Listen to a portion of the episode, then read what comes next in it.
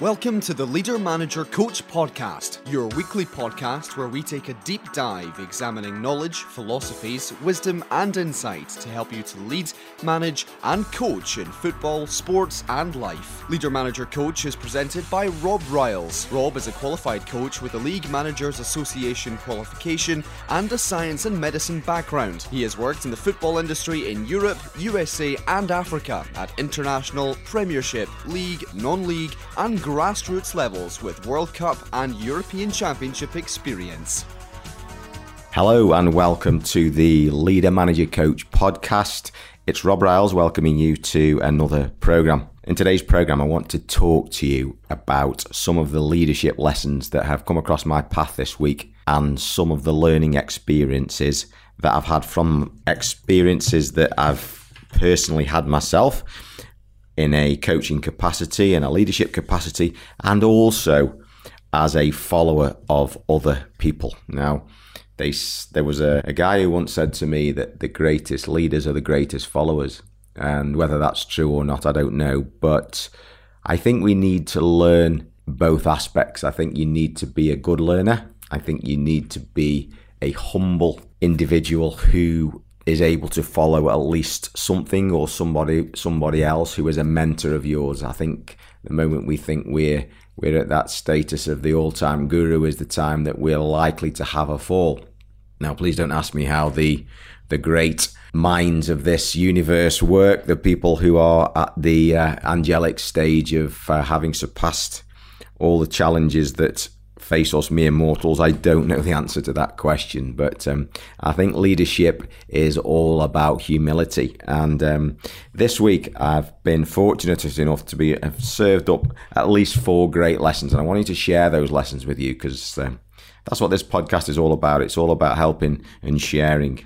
Now, this week I was asked to do a presentation to a group of young professionals. Now, these young professionals happen to be young people who were wor- working in the world of professional football in an academy in the English Football League. And they were actually working on the medicine and science side of the game. They were helping young players with the physical development side, with their physiology, with their rehabilitation, and with their conditioning, and as well as overcoming aspects of injury as well. And most of these people were certainly under the age of twenty-five, and they were all bright-eyed, bushy-tailed, sitting there waiting for words of wisdom to drop from from my mouth. And um, it was humbling to be asked, number one, and, and number two, it kind of brought home to me about what's happened in the past thirty years, if you like, because I was standing there with probably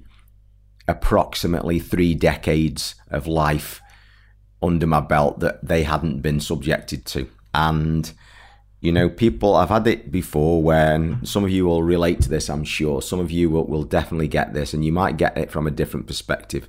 If you're from the mature age group, you'll get it from one perspective. And if you are on the younger, the younger age of the spectrum, let's say, you will probably get it from, from the other aspect. But it's the looking up to somebody else kind of, kind of approach from the younger perspective and thinking, wow, how can I get there? How many of us have experienced that thought process where actually we want to achieve something, we want to be like somebody else, we want to achieve a professional status like somebody else, and we think, wow, how can I get there? How do I get there to get that esteemed, that apparent, seemingly esteemed position? And um, it is a question that comes up quite frequently, and I'm sure many of you can relate from that. relate to that, whichever perspective you take, whether you're the the the person asking the question or you're the person answering the question. And you know, I think the most one of the most profound answers came from a pop star, I think it was, who who said, you know, um, suddenly, suddenly, all of a sudden, suddenly, after twenty-five years hard work, we became successful. And for me, that kind of sums it up, because people ask, don't they, oh, how do you get to that position? How do you manage to work for that football club? How do you get a position with an international team? How do you become a great coach with a great salary and a great car and with a big club? And how do you achieve that level of success, whether that's in business or that's management? on how do you get to that position? Well, for most people, the answer to that is they did the hard yards, as they say in the United States of America. People have done the hard yards. They've got up early in the mornings. They've worked late at night. They've done their studies. They've gone to universities. They've gone to colleges. They've done correspondence courses. They've gone to mentorship classes. They've gone to evening classes. They've read books. They've listened to podcasts. They've talked to people. They've gone to meetings. They've stood on touch lines. They've got soaked. They've got cold. They've been disappointed. They've turned up and the lights haven't been on, and they've thought, you know, this is never going to be worth it. They've had parents, they've had aunties, they've had uncles, they've had friends who said, what are you doing that for? It'll never work. Somebody like you will never achieve that. And they've done the hard yards, no matter what those hard yards are. You know, whether that's in the dark, kind of non-welcoming environments of, of, of, of lots and lots of, of places where, you know, the, the lowly work goes on, the stuff that we grind out, the stuff that actually it is basically the plateaus that that George Leonard talks about in his great book Mastery, where where we grind out. It's on the mat, you know, it's on the tennis court, it's on the football pitch, it's in the squash court, it's in the, the boardroom, it's in the in the kitchen, on the kitchen table, doing doing the studies. It's it's all the bits that are non-glamorous, where the the lights aren't on, the T V cameras aren't there, the microphone isn't there. But that is what forges the steel. That's what turns the the wood into coal, into diamonds, that when it's found, people say, wow, how do I get to that position? But it's all about that that hard work and that time, isn't it? And I think that lesson only really hits home emotionally from experience itself. That's life itself, isn't it? We think we understand until we actually do. A little bit like having kids, isn't it? Having children. You know, I'd love to have children, you know, I can't wait to have a family, it's going to be two point two, and we're going to have a boy and a girl, and, you know, my wife, my husband, blah, blah, blah, my, whoever it is, we're going to be this, we're going to do that, we're going to live here. Bump. The reality is, wow, it's the greatest learning experience that, you know, we can ever have if we embrace it, and I'm sure most of us, we embrace it to the best of our ability, no matter what the outcome. But I guarantee it will be completely different than what you thought it would be. Nobody can prepare you for that.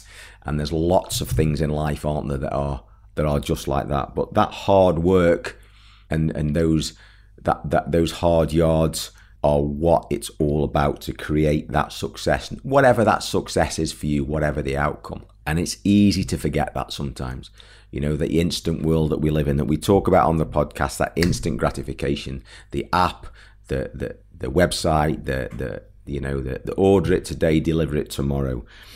And sometimes that hard work and that unrelenting schedule, that Olympics, that if, that Olympian mindset of do this, do that, day in, day out, it can lead to overwhelm. And and I've I've had an experience this week, not personally, but I do hold my hand up and say overwhelm with activity, with to-do lists, with things that I feel I have to do, I must do, I should do, is something that I've suffered with and I'm now very aware of. But I, I can't say, you know, that that doesn't raise its head every now and again. But this week, one of the, the guys that I work with, somebody that I look up to, somebody who's got a leadership position, has admitted that he was suffering with overwhelm, and it's real easy to get into that situation.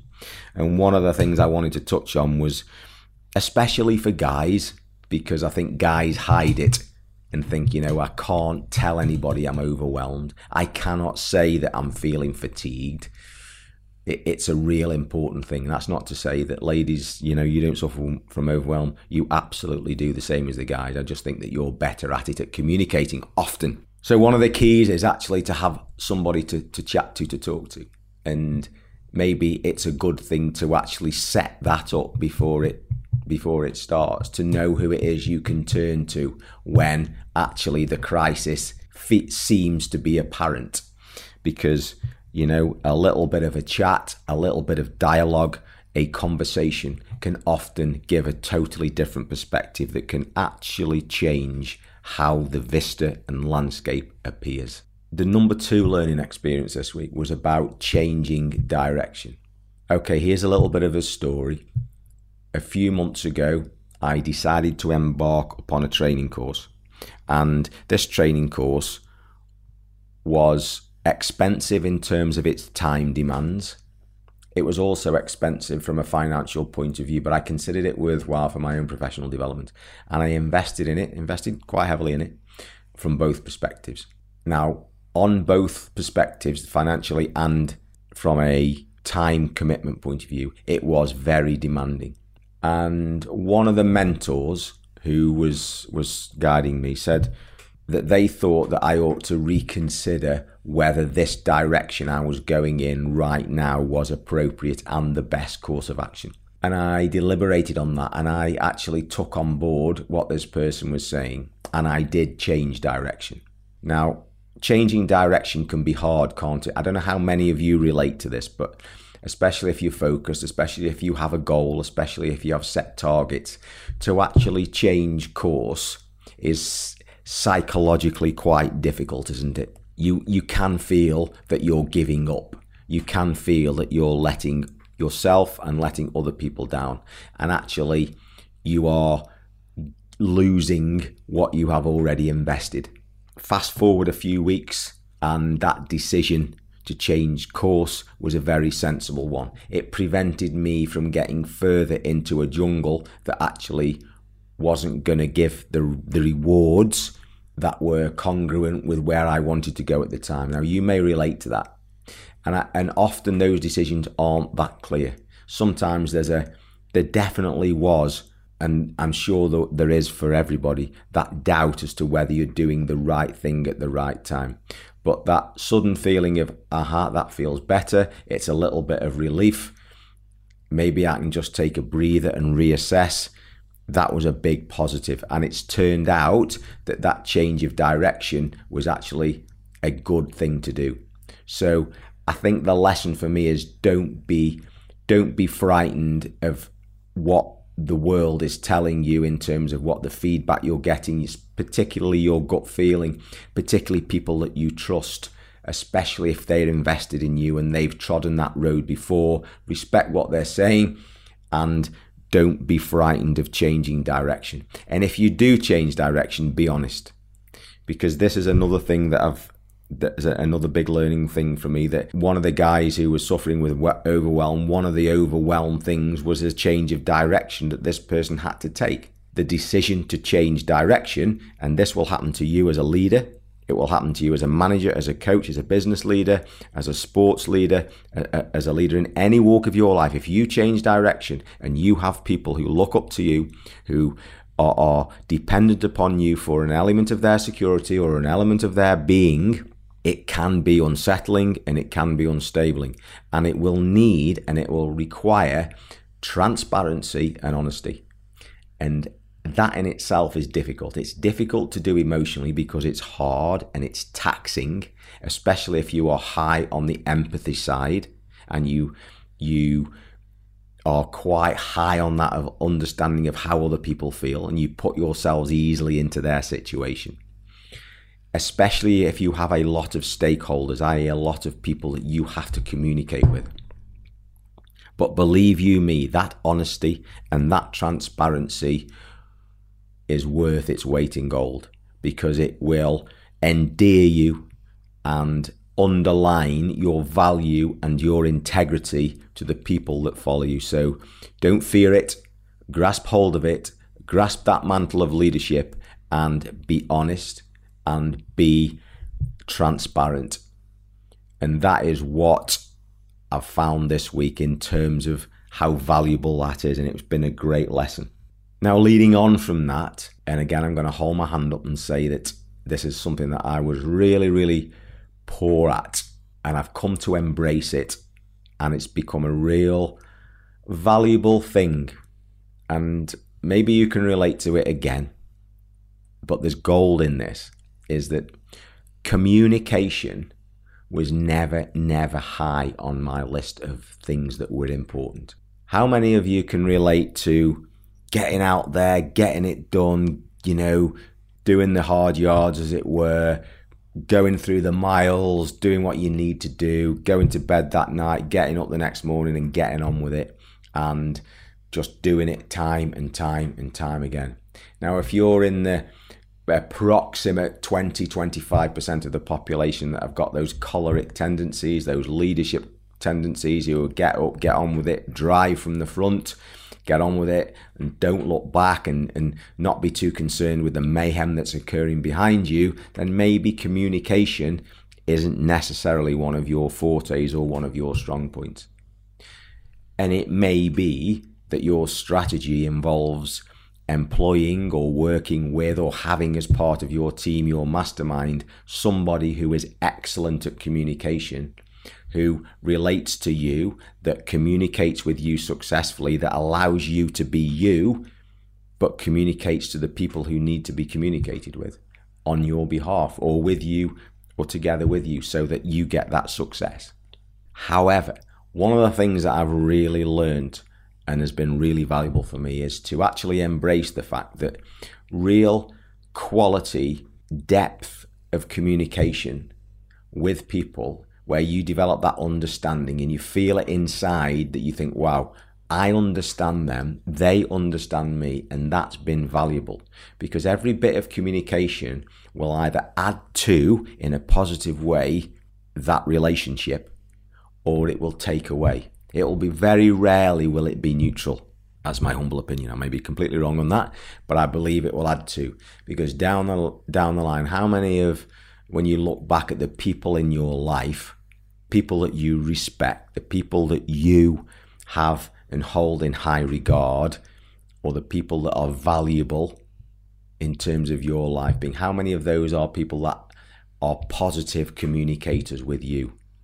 And how many of the people that you give you that negative or that real challenging feeling in your gut when you mention their name or you have to deal with them are people that the communication that you have with them is not quite synchronous or is not seamless. So I've learned to embrace the power of communication in terms of planting seeds and oiling the, the wheels, if you like, the wheels of industry or the wheels of life that really help to smooth things along. That's been a great lesson. Moving on from that, I'm going to move a little bit into something that I learned last week at a coaching convention at a great club who were totally transparent, by the way, who had great communicators and were really good at doing the basics, as I call them. Not just the basics, but they were brilliant at the basics and they knew what the basics were. And this lesson is all about getting the fundamentals absolutely right. Because the better you get the fundamentals, and we'll come on to what those fundamentals are in a minute, that will give you a phenomenally powerful base to work from. Now, in terms of what these fundamentals are, and I've kind of stolen this, although it's not rocket science, but it's been encapsulated and written about and talked about really well, again, by Brian Johnson in his Entheos website. He talks about the fundamentals. And the fundamentals of, of human life for me, in terms of being able to live a life, if we're fortunate enough to have that ability, are what he calls, really simply, eat, sleep, and move. We need, as human beings, we need to rest, we need to recuperate, and we need to sleep. If we don't get quality amounts of sleep to rejuvenate our physiology, to, to, to rest our bodies and our minds, we will not function at our maximum. In fact, if we, it's documented scientifically that if you deprive people of sleep, then ultimately their behaviours and their abilities to operate will degenerate, and it will degenerate according to how sleep deprived they actually are. It's so strong and it's so necessary. There's a great quote out there that goes something like, fatigue makes cowards of us all. I think it might have been one of the Roman emperors who said that, but fatigue makes cowards of us all. You can be the greatest rock climber, the greatest mountaineer, the greatest leader, the greatest business person, the greatest coach, the greatest whatever. But if you are fatigued, you have a lack of sleep, then you know the first the first challenge that comes across your path, you are likely to to stumble at that challenge, because it doesn't matter how how good you are, if that physiological, that psychological reserve, that ability is not there because of lack of sleep, then there will be a failure at that point. So it's really important to get those fundamentals. The other two fundamentals that are, are talked about really strongly are eating and moving. Diet. Diet's one of those things, isn't it, that we think, oh, just I can eat this and I can eat that and I can eat that. And, and it doesn't show initially. You know, the first the first uh, unhealthy meal that we eat, that's not going to have too much of a, of a challenge for us. The second one, it's not going to have too much of an issue for us. The third one. But cumulatively, and we talk about this a lot, don't we, in terms of those aggregated gains, those incremental gains, those baby steps, that Kaizen philosophy. It's the, the momentum of, of all those little things. It's just the accumulated things that will lead to those challenges that face us, that, that diabetic risk or whatever it is. And it's all those little tiny things that if we pay attention to the detail and we do the right things time and time and time again, and we eat properly, it will be, it will have amazing consequences. And the third fundamental for human life that, that Johnson talks about is, is moving. You know, the most powerful medicine in the world is exercise. You know, it will solve so many of the diseases that afflict us in the world, and particularly in the Western world. It won't solve everything. It won't take away millions of things. And I'm not standing here as some kind of health guru, but exercise, appropriate exercise on a regular basis, in a sensible way, in an incremental way, will have a powerful, powerful, powerful effect on, on the quality of your life, and, and probably the length of your life as well, if, if you are a believer of the current literature. So if we get those three fundamentals right, we're on a good basis to start with. If we don't, we're not even on the playing field of excellence. We're just trying to, trying to, survive, essentially. So it's, that's how important it absolutely is, even at a basic level. If you're not involved in high level sport, just to exist and be on a decent level playing field with a great plateau and, and real strong foundations, if we sleep properly, if we eat properly, and we exercise properly, we're on a great plateau to move from. That is magnified many, many times if we are looking to be in an, in an elite sphere where we want to move on and we want to push the boundaries of excellence, whether that is in sport or it's in business or it's in your family. You know, it needs to be of an even higher level. But just to start with, those three are the fundamentals. Now, above and beyond that, there will be other fundamentals that are vital to your niche. So if you are a computer expert, then there will be certain fundamentals that you need to concentrate on that make you better and really good and excellent at your particular skill in computing. The same applies to sport, whether no matter what that is or whatever your niche is, there will be certain factors and facets that you need to be good at, that separate you, that give you that edge, that's, that tells the people you work with, you work for, your contemporaries, the people who might want to employ you or use your services, that you are really good. You have a great solid foundation at the basics. Because above and beyond anything else, how many of us, when we engage with other people, want them, we don't want bells and whistles necessarily. We don't want a fanfare. We just want done what it says on the tin. And this was brought home to me a little bit stronger by the coaching course that I was on, when we talked about players playing football, professional football for a living, in specific positions. And we expect that a player who plays a certain position to be good at specific things. So if a player who plays fullback in football is a real strong positional person who understands where they need to be in relation to their contemporaries in their defensive unit, that's really important. And if they're not good at that, that's a big hole. They need to be really competitive in a one-to-one situation out of possession, because that's a prerequisite of being excellent at that position. Now, if you've got a player who is excellent positionally and who is excellent out of possession one v one, that ain't a bad fullback. And people think you've got to have this, you've got to have that, you've got to have the other. Yes, it's great to have the add-ons, but that is the eighty twenty rule, isn't it? You know, the, if we revisit the eighty twenty rule, eighty percent of your results come from twenty percent of your activity.